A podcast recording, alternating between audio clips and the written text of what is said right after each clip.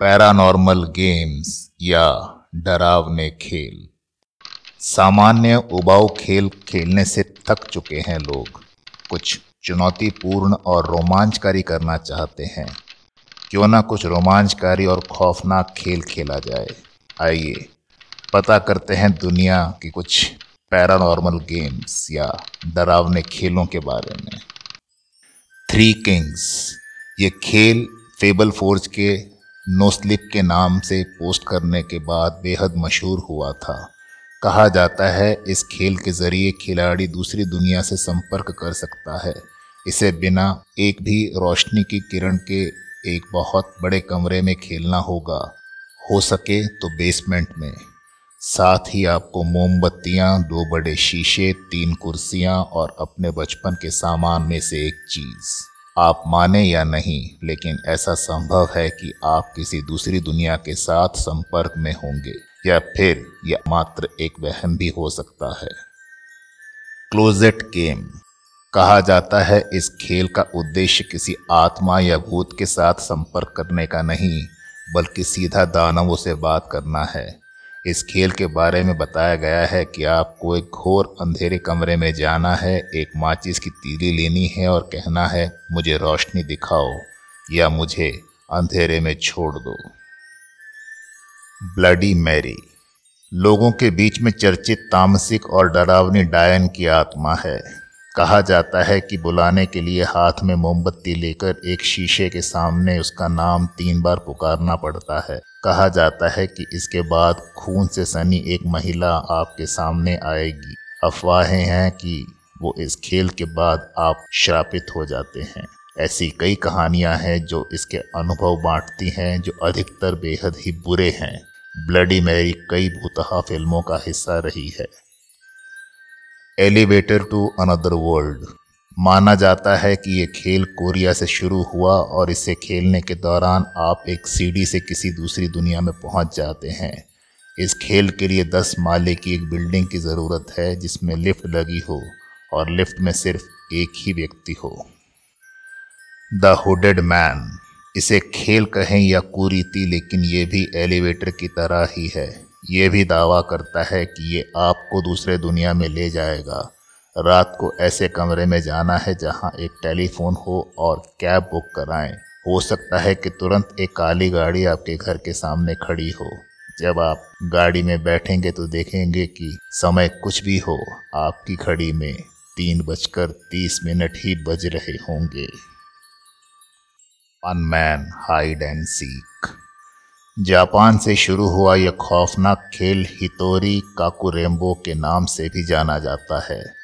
लुका छुपी का ये खेल आसान है, बस फ़र्क सिर्फ़ इतना है कि इसमें आप शरापित गुड़ियाओं के साथ खेलते हैं। कील और लाल धागे से सजी ये डॉल आपको हैरान करती है। हो सकता है कि इस खेल के दौरान आपको कई अनजान लोग आपके आसपास घूमते मिलें।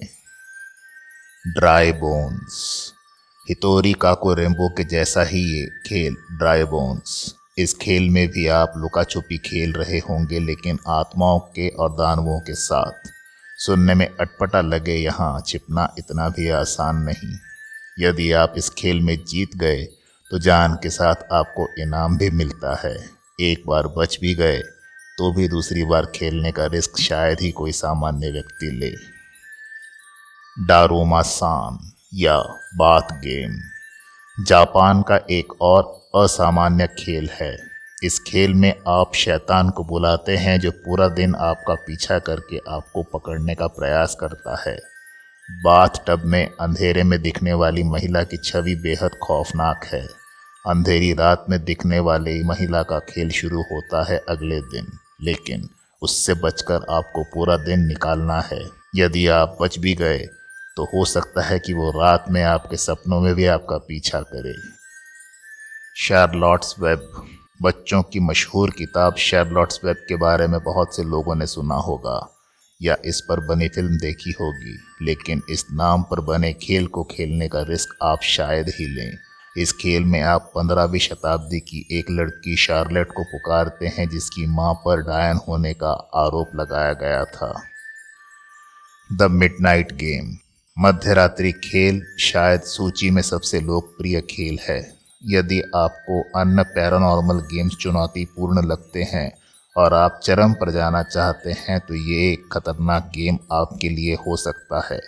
माना जाता है कि मिडनाइट गेम एक पुराना, बुतपरस्त अनुष्ठान माना जाता था, जो धर्म की अवज्ञा करने वालों को सज़ा के रूप में इस्तेमाल किया जाता था। इस गेम को खेलने के निर्देश आसानी से ऑनलाइन मिल सकते हैं, लेकिन सार ये है कि आपको मिडनाइट मैन को बुलाना होगा और ये सुनिश्चित करते हुए अपने घर के चारों ओर घूमना होगा कि आप उसके द्वारा पकड़े ना जाएँ। यदि आप तीन बजकर तैतीस मिनट तक मिडनाइट मैन से बचने का प्रबंधन करते हैं तो आपने गेम जीत लिया है खेल इतना जटिल नहीं है क्योंकि प्रक्रियाएँ स्पष्ट हैं और पालन करने में काफ़ी आसान है। इसके अलावा ये एक से अधिक लोगों द्वारा खेला जा सकता है। इसलिए यदि आप इसे अकेले करने से बहुत डरते हैं, लेकिन फिर भी इसे करना चाहते हैं तो आप अपने दोस्तों से दुख साझा करने के लिए कह सकते हैं। बस इस बात का ध्यान रखें कि जिन लोगों ने इस खेल को खेला है, उनमें से अधिकांश में इस खेल को कभी ना अंजाम देने की चेतावनी शामिल है। कुछ ने मतिभ्रम का अनुभव किया है और कुछ तो स्थायी मानसिक निशान के साथ छोड़ दिए गए हैं। ये खेल इतना लोकप्रिय था कि इसे एक फ़िल्म में भी रूपांतरित किया गया था।